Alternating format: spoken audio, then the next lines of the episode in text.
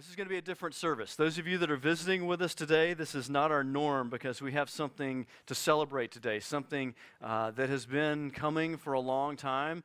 And what we're doing this morning is we are sending out by commissioning and prayer our brother, Pastor Justin and Molly, and each of those that are going out with them to start Redeemer Stafford. We'll talk about this here uh, for a while, but this is a, uh, a historic Sunday. And it's just crazy. I didn't really grasp this till I looked at the calendar last night. But y'all's first of your ongoing services will be exactly three years to the Sunday from when we first started this church, which is absolutely amazing. Just as a show of hands, who was with us at Ni River on that first Sunday? Wow. Awesome. Look at him. It's incredible the amount of growth that the Lord has added uh, since this time. And I, none of us had any of this like the, the prayer, the, the verse that you find in Scripture that we, the Lord grants to us beyond what we can ever ask or imagine is a part of what has happened in this place. I could never have asked for this or imagined what the Lord would have done through the work of His Spirit over time. And it's just been incredible. It's been something that has been a cause for rejoicing. I know that where Pastor Justin and Molly were three years ago, this was not what they were planning on doing. And the Lord has changed their plans, as I believe the Lord will change every single one of your plans for your life as you submit yourself to Him and see what He will do with your life. But where there were none, we were sent out from Spotswood Baptist Church to a new thing. Now there are two services and three churches.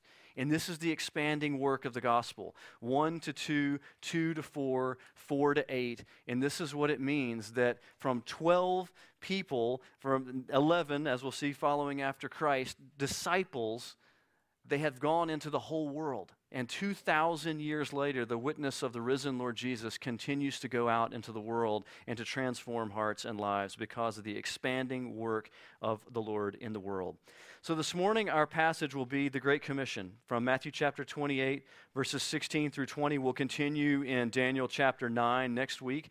I would ask you to turn with me to the last chapter of the Gospel of Matthew, and we will read the Great Commission.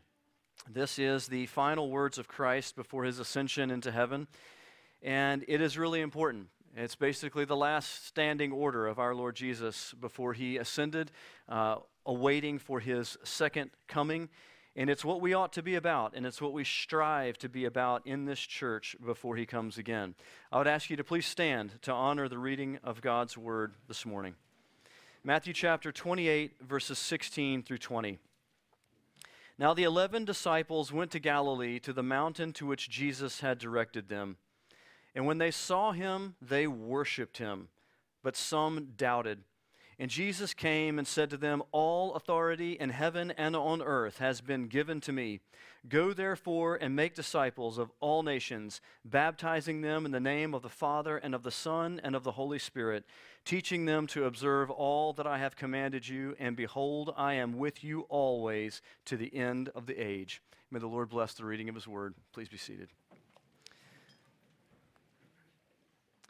Well, we're going to go through this this passage because this is what we are. I got to keep my watch here. I could talk about this literally all day, and I don't have all day this morning, so I got to stick within my time.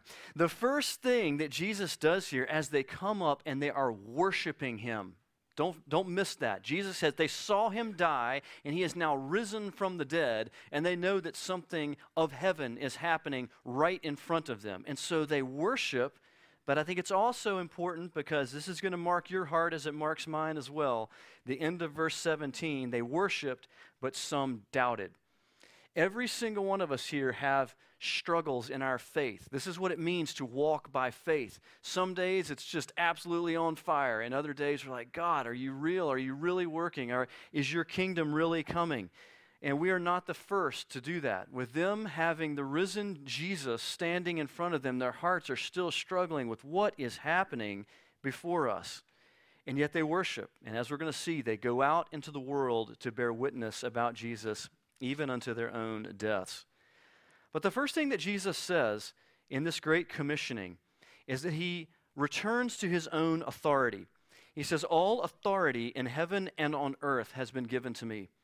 It's very important that this is not, we see this not as a therapeutic statement, not as a suggestion by Jesus or something that will make our lives happier or better if we follow these things, but it is an authoritative command, something that he brings his authority to bear and then tells them to go and do these things because he has the authority to command them to do so. He has the name that is above every name, the name at which all knees, every knee, it says, under heaven and earth will bow before him one day. And he has sent us out to make disciples, to bear witness to his resurrection from the dead from this point until he comes again. And so, what he sends these, these men out to do, these disciples, uh, is for them to make disciples of Christ. A disciple is not a word that's used very often.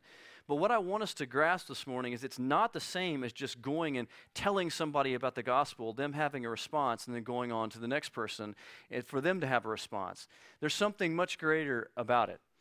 A disciple is someone that is so passionate about something that their great belief in that thing and passion for it has changed them to such an extent that they naturally go and become an evangelist for that thing.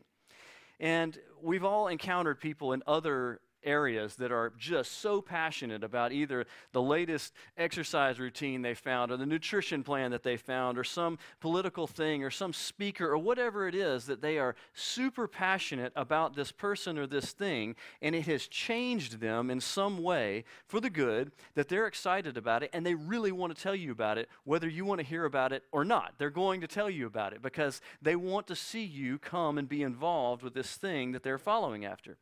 And we've all, you know, get skeptical because they're fads. These, these are cyclical fads. These gyms come and go, and whatever is right for you today in nutrition is going to be terrible for you next week, I can assure you. But uh, political things obviously turn and rotate as well. But let us understand that Christianity is no fad. It has been around for 2,000 years and it has expanded from Jerusalem to the outer reaches of the world because Jesus has risen from the dead. And the people that are transformed by the gospel work of being forgiven of their sins, being regenerated, given a new heart in Christ, are changed forever and they will last into eternity. And when you have been forgiven of your sins and been your heart unburdened from its guilt, you cannot help but tell other people about Jesus Christ because you want them to know who Jesus is and you want them to come into the fellowship of his church and what he is doing in the world. And this is part of what it means to be a disciple, to go out and to bear witness to the risen Lord Jesus. We here believe that there are four basic steps that, that feed into themselves and keep going as far as making disciples of Jesus Christ. And we strive for this in this church. And so the four basic steps are knowledge, faith, character, and action. Knowledge, faith, character, and action. The first is knowledge. Knowledge is our ground of belief. You cannot place your faith and trust in Jesus if you don't know his name. You can't ask Him to forgive your sins if you know nothing about the cross or that you even need forgiveness of sins.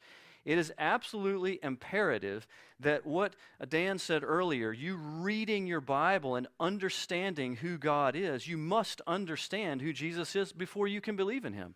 And this is what a missionary, this is what an evangelist, this is what a preacher is about. You're trying to go and tell someone about Jesus. And let me tell you, if you think that because a person lives in America, they have a base level understanding of who Jesus is, you are wrong. I, every day, I, I now start my conversations with people, even in this area, with the assumption that they know nothing about Jesus or what they know about him is completely inaccurate according to the Bible. And I find that usually that's right. And so it would be wise, I think, for you to assume the same thing. When you begin a conversation with someone about Christ, assume that they have no accurate knowledge about Jesus and work the conversation out. If they do, then keep going. But we must understand that knowledge is the beginning of the transforming, of the renewing of our minds. And we must understand God's Word. But next is faith. We go from knowledge to faith. And there is a first time that each person puts their faith and trust in Christ Jesus. This is what it means to be justified before God, to come to a place of salvation. And I've heard enough testimonies from people that some of you know exactly the day, the hour, and the time that you came to salvation. And there are others of you that that process was longer. It took longer for you to be convinced of the things of God. And, and you can't exactly name the day that you knew that you had put your faith in Christ Jesus. But if I ask you and say, What is your confession now? Clearly, it's Jesus as Lord. God has changed my heart. And this is what it means to put your faith in Christ Jesus. Christianity is a religion of faith. You must walk by faith. It's not a, a, thing of scientific proof and accuracy. There is much that can be said about that, much re- many reasonable things that can be said, but at the end of the day, there is always a step of faith, always. And entering into the kingdom of God is by faith. And so there is a time that we initially put our faith in what is unseen, but then we continue on in that faith. We begin by faith, and then we walk by faith. And I want to stop here. If there is any one of you here that have not put your faith in Christ Jesus for the first time, and you know you haven't, you know you don't believe the things of the Bible, you don't trust in Christ as your Savior, you have not asked Him to forgive your sins that today might be the day that you trust in Christ as your Savior. And that as you see the work of God around you, that you enter into that and you believe that what is unseen is in fact real. But when we learn about God through knowledge, through His Word, and then we believe in these things by faith, it leads to the next step, which is character, which is the change of our person. This is, there's many different names for this in the scripture. The, the regeneration of the heart is one of these things. And, but we are an authentically different person. And that is something that we have prayed from the very beginning would be true of this church. That this church would not be a place of plastic smiles and fake greetings and things like this, but it would be a place of authentic change. And that people coming into this place would be able to see an authentic work of the Lord in our hearts. That we are not the same people that we were before. And so when you learn about God, believe in Christ Jesus, and your heart is changed, your character is not what it was before, then it changes your actions, which means we become doers of God's word. Knowledge, faith, character, action. You can't learn of Jesus, believe in Jesus, have an authentic change of heart, and not have it change your actions it will change your actions. You will begin to speak differently, act differently towards your spouse, towards your children, towards your coworkers. Everything that you do in your life will progressively begin to change. But the beautiful thing about making disciples and discipleship is that this is not one turn around the circle. What happens is it feeds back into itself. Because when you make this first turn of coming to salvation, believing these things, seeing a change in your character, and then a change in your actions, it drives you back to the scriptures. And you say, I want to know more about Jesus. I, I, I, have to know who this Jesus is. Just like back in the day, they followed him all over the place because they wanted to hear one more word that Jesus had to say. We do the same. We go back to the scriptures and we learn more about the Lord. And as we learn more about him, our faith increases and we believe more about him. And that changes our character even more. And as it changes our character more, our actions change even more. And it's an ascending cycle that takes us higher and higher and higher and more and more to become like Christ Jesus. Before, after years of going around this cycle, you begin to look back at your old life and you're like, I, I'm, uh, I'm, I'm a totally different person. Like, I'm doing things now that I would never have considered doing back then. Things are incredibly valuable to me now that had no value to me back then, and things that I valued back then are of no value to me now. I'm a different person. And this is what it means to be made new in Christ Jesus through his sanctifying work. And this is what we are striving. We believe that the local church should be an engine for this, that we should be pressing you. We, as the, the elder leadership, myself as a, as a teacher and a preacher, pressing you towards discipleship in Christ, seeking God's word, believing God's word, being transformed by God's word to be a different person. And all of this being accomplished by the power of the Holy Spirit. This is not a self betterment routine.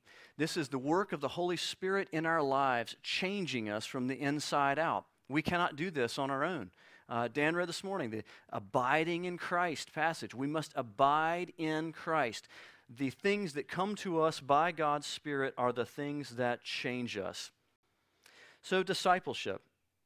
Go therefore and make disciples of all the nations. So, the going part is the next major thing. It's something that can't stay here. It's not enough for us to, to close the doors, drop the shades, and, and circle the wagons. If you read from the newsletter this past week, I talked about that. The idea of cloistering yourself away or withdrawing from culture to a closed community. That is the opposite of the Great Commission. We cannot close the doors. We keep the doors open. And we long to see the lost world come into the church, but we also go out to them with a distinct missionary calling, with a passion to go out to the world because we love them and want to see them come to know Christ as their Savior. And so the work of the church is an ever expanding work. If it is not expanding, then we are somehow disconnected from the work of the Holy Spirit. Because the Holy Spirit is expanding his work in the world, and we desire to be a part of that, to join in the Lord where he is working. So we're commanded to go, but as we go and evangelize or tell others about Christ and help them put their faith in Christ and they believe in Christ, and individuals come into the kingdom of God one at a time, it does not remain an individual affair for very long at all. And that's what we have here this morning. It's not just about Jesus and me and some information. It's about you coming to Christ and then joining in with the body of Christ. The church, the local church, and the church universal is called the body of Christ. It's the working of the Lord in the world if you part of what our the purpose of our, our new member class is when people come into membership in the church is for them to begin to understand these things. And uh, if you have interest in that september the 9th will be our next class. We, we spend a lot of time talking about the universal and the local church. Universal church very briefly is all christians in the world. All people that put their faith in christ jesus are a part of the christian church. There's one church one Savior, one God. And when we all uh, are together with the Lord in heaven, there will not be divisions of race and nations and places. There will be one church intermixed, standing before the throne of our Lord Jesus, worshiping Him. But now, where we live, we, there's always from the book of Acts a, a calling for and a desire and a, an accomplishing of groupings of Christians in local places because it practically makes sense. We can't drive forever away. We can only come so far to be where we are here this morning, and we gather together in local church settings. So, as Paul and Silas and Peter and those went out to be missionaries, they did not just see people come to Christ individually in evangelism, they grouped them together in local churches, organized them with elders and with deacons so they might be able to function as a local church. And there's gifting a gifting of the Holy Spirit in the local church setting. 2 Corinthians 12, 7 says, To each is given the manifestation of the Spirit for the common good. And what we learn as we look at giftings of the Holy Spirit in the New Testament is that the Lord gives each of us different giftings. But by His providence and His goodness, those giftings complement each other to create one wonderful whole. And we have seen this in the most astonishing ways in this church in the, only the three years. Where we started with a skeleton crew of barely enough people to cover the bases of the things that needed to be covered. And then we kept asking God, Lord, we need somebody that has this ability. We need somebody that has this ability. We need somebody that can do this or cover that.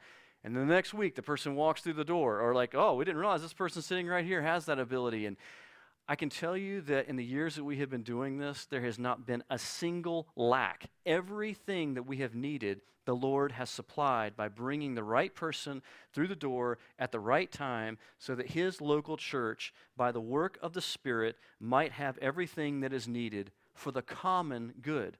Not for my good or for individually for your good, but that together we might all receive a blessing from the Lord from each other being involved in the local church. This past month, we pressed for various service needs. That's one of those um, flyers is still on the back table there, but The bottom line is that if you have a gift that you know that you should be using in the church, and for whatever reason you're not using it, it creates a weakness in the church. And it creates something that it ends up not being a blessing for you because you're not using the gift that God has given you in the church for the common good. And so as we all come together, it creates something of great blessing. Well, the third thing that is of great importance here Go therefore, make disciples of all the nations, baptizing them in the name of the Father, and of the Son, and of the Holy Spirit. So Jesus commands his disciples to go out, preaching, teaching, evangelizing, spreading the gospel to the ends of the earth, but in the midst of this, to be baptizing them. Baptism is not something of not something that the church created. It's not something that is optional. It's not something that is therapeutic. It is something that's commanded by the Lord Jesus. And what is baptism? We see it all throughout the book of Acts that after people come to salvation in Christ Jesus, they are baptized. And most of these occasions are public occasions where they are associating themselves with Jesus Christ, going from an old life in an old way to a new life in a new way. And there is great symbolism uh, outlined for us in both Corinthians and Romans about the being immersed in water and brought back out is a symbolic joining with the Lord Jesus in his death and in his resurrection, buried with him in baptism and raised to walk in newness of life.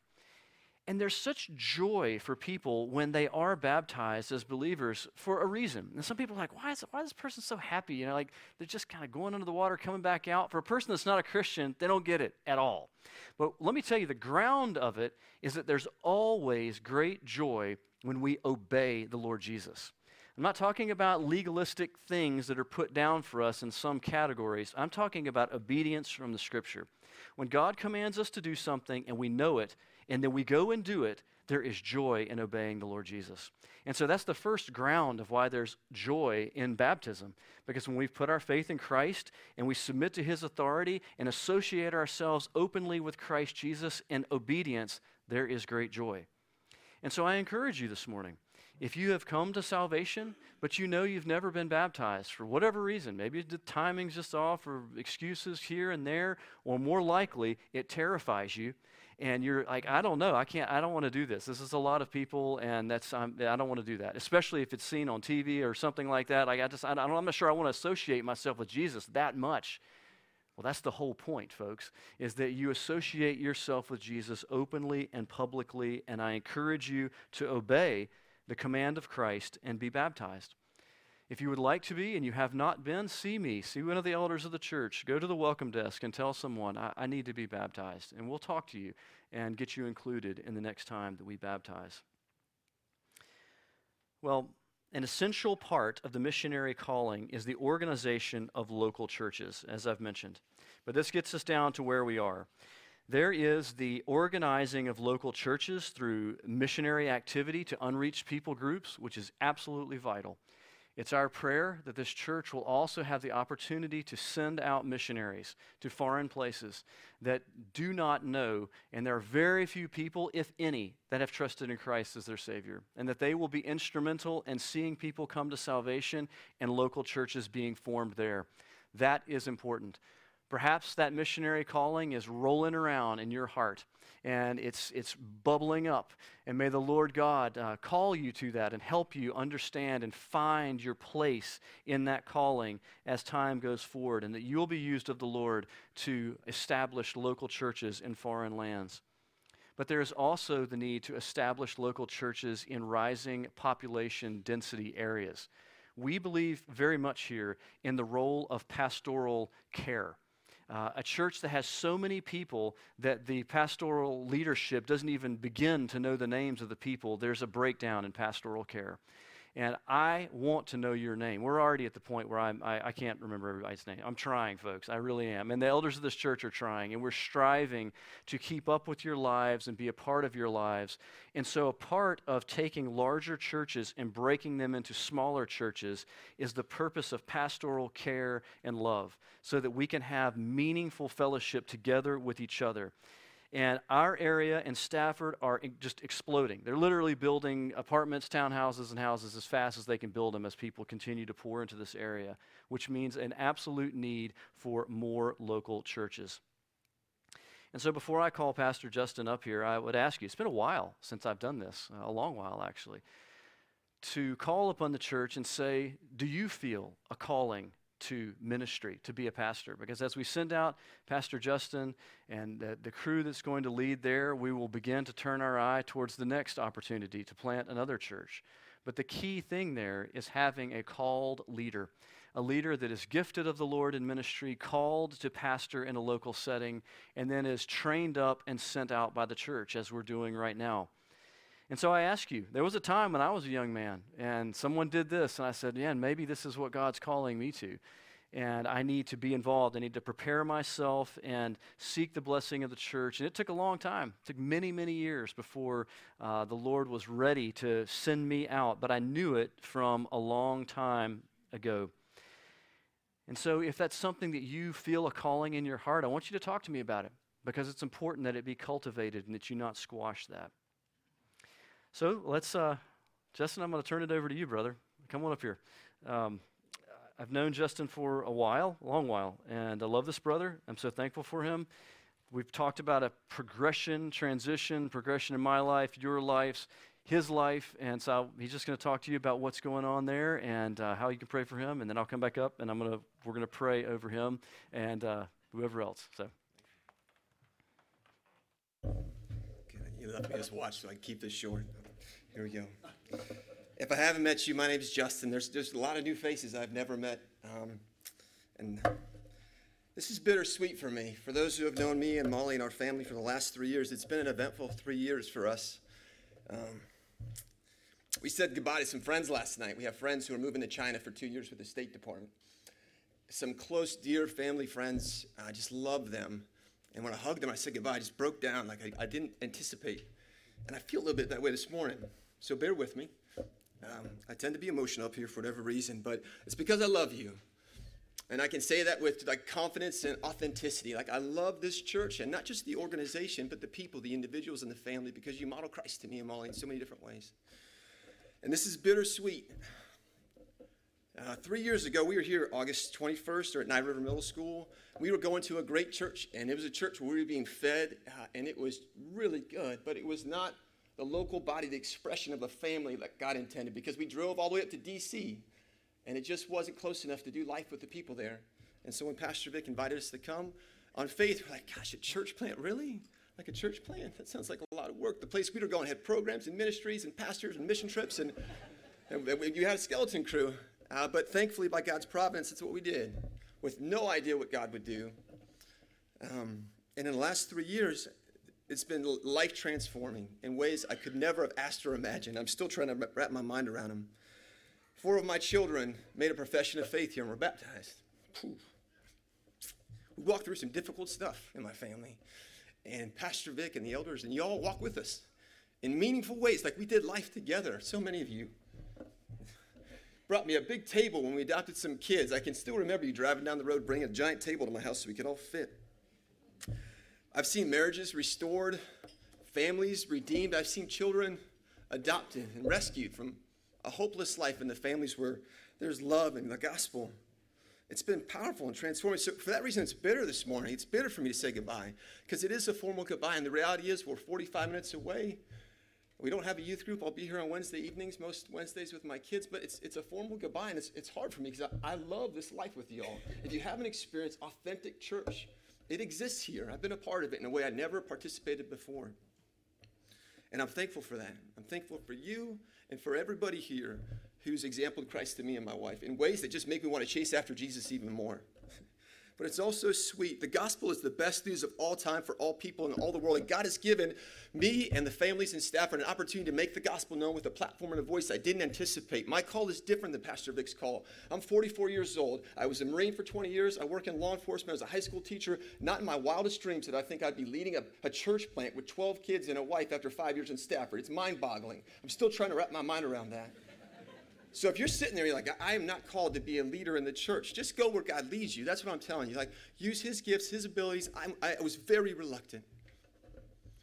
but just say little yeses along the way. And I've seen that in this church in different ways little yeses. And watch what God does in your life as you surrender what you want to what He wants, because what He wants is always best.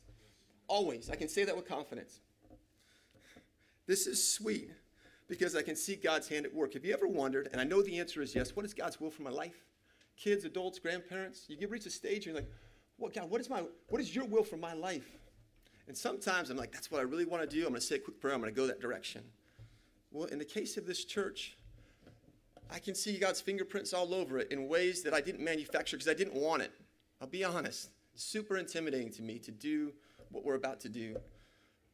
But then God moved people into my life. Brandon and Brooke Whitus, if you haven't met them, they're amazing people. He brought Brandon to a Bible study. I invited him over on Valentine's Day. I didn't know it was Valentine's Day. He brought wives to my flowers to my wife, and then we established a friendship. He moved to town. Brandon was a former pastor, works with me. We developed a friendship. Luke and um, Nicole Uhas moved across the street from me. I said Luke, I meant the Jenner, I'm sorry. Jenner and Nicole.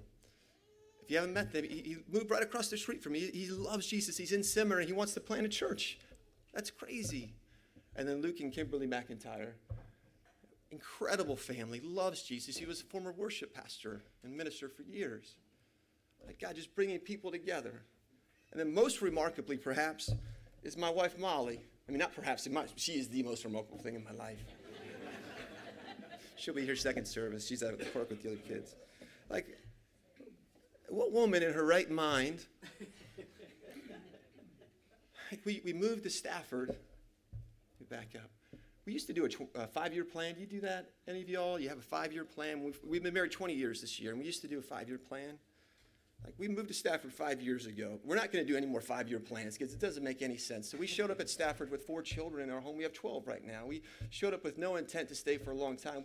We, our roots are pretty deep, and so, you know, what woman in her right mind, with all that I have a full-time job, we became four kids, biological kids. God's brought eight more into our family right now. Tells me when I'm being stubborn, you, you need to plant a church you, you need to go and just lead the church and stop being stubborn and reluctant and burying your head in the sand and asking somebody else to do it. You need to lead. Like, that's crazy because it's going to cost her as much or more than it's going to cost anybody else because it's a lot. And so to see God move in ways that just don't make sense. What is God's will for your life? Just little yeses along the way. I have no idea how this church plant's going to go. I'll just be honest. We don't have the ability to do it. We're a skeleton crew minus, but that's the beauty we absolutely have to trust in God for His power and His grace to make something happen. I can't manufacture it. You cannot, I don't have the intelligence, the wit, the charisma, the smarts to make this thing happen. None of us do. We need God's grace, His Spirit to move in the same way it's moved here. And so that, that's one of my requests this morning from y'all. Don't forget us, but pray for us. Just, just pray for us that our hearts would be firmly fixed on the gospel and on God's power to accomplish what He wants to accomplish. No more and no less. We're not trying to compare ourselves or model ourselves after other churches, even this church. Like this church is beautiful, but we won't be this church. We'll be a local expression of the body and staff. We'll be in cooperation. We hold the same essentials. But you get a guy with cauliflower who likes to wrestle. I don't have a PhD, but I can do some pull ups. Right? Our desire is to make much of Jesus Christ, to go and do what He's called us to go and do. And I am so thankful to this church. It's I'm learning church culture and mechanics and dynamics like I never imagined I would. I was in seminary last week in Dallas all week at a residency with other church planners and pastors and all kinds of fascinating information that I learned. But I've never experienced and been a part of something like this. What you don't know is Pastor Vic and I meet once a week to talk. There's nobody more encouraging in my life, apart from Molly, than Pastor Vic and the way that he's poured into us in sacrificial ways. It's countercultural and counterintuitive for a church plant three years to the day to say, whatever you need money, resources, people, whatever I can do to support you and we can do to support you, you got it. And he means it. He means it because his goal is bigger than Redeemer Bible Church's spots. His goal is the kingdom of God on earth until Jesus comes back or we're home with him someday. And so please, like, hold tightly to that. My prayer for you is this church is busting at the seams, and that's God's blessing but it also comes with challenges. Please don't ever let your first love be lost. Your first love, Jesus Christ and the gospel. And the people here, you're going to get a beautiful building someday. You have great programs, your youth programs, incredible, but don't let that become center focus. Good things can become the worst things if you forget what's best, and Jesus Christ has to be that. So don't lose sight of that. That's my prayer for you. Please pray that for me. And that we wouldn't get discouraged. This comes with challenges I didn't expect, that our families wouldn't be collateral damage. Please pray for our wives and our kids. Like in Ephesians chapter 2, and I'll finish here, Paul describes the church as the household of God, the house of God. And in Psalm 127, the psalmist writes, Unless the Lord builds the house, those who build it labor in vain. We can do a lot of good things and have great strategies and awesome sermons and nice t shirts, but if we forget who's ultimately responsible for the success of this church, then we missed it in our lives, in our families, and in the church. So please, please, please just pray that we would allow the Lord to build what He's going to build, how He's going to build it, and we would just hold this little church plant or whatever it becomes with open hands and open hearts. Your example and encouragement to me has just been instrumental.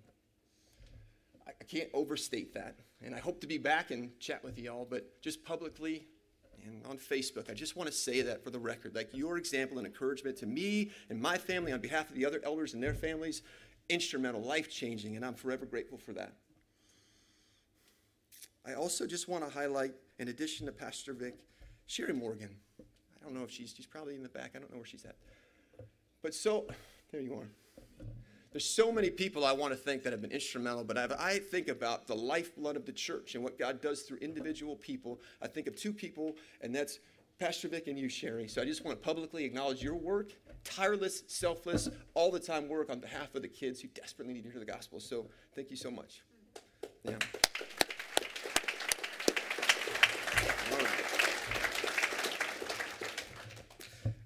I'll just wrap up here. Let me pray for you all, if you don't mind. And I don't typically do this, but I'm just going to read the prayer out of Ephesians. And I'd ask you to, to bow your heads and close your eyes. And I'm just going to pray this over you. And I would ask you, as you have time and your busy schedules, that you'd make it a routine to pray over us and Redeemer Stafford. And it comes from Ephesians uh, chapter 1, beginning in verse 16. I do not cease to give thanks for you, remembering you in my prayers, that the God of our Lord Jesus Christ, the Father of glory, may give you Redeemer Bible Church, the spirit of wisdom and of revelation and knowledge of Him, having the eyes of your hearts enlightened, that you may know what is the hope to which He has called you, what are the glories, what are the riches of His glorious inheritance in the saints, what is the immeasurable greatness of His power toward us who believe, according to the working of His great might, that He worked in Christ when He raised Him from the dead and seated Him at His right hand in the heavenly places, far above all rule and authority and power and dominion and above every name that is named, not only in this age but also in the one to come. Amen. Amen. Thank you.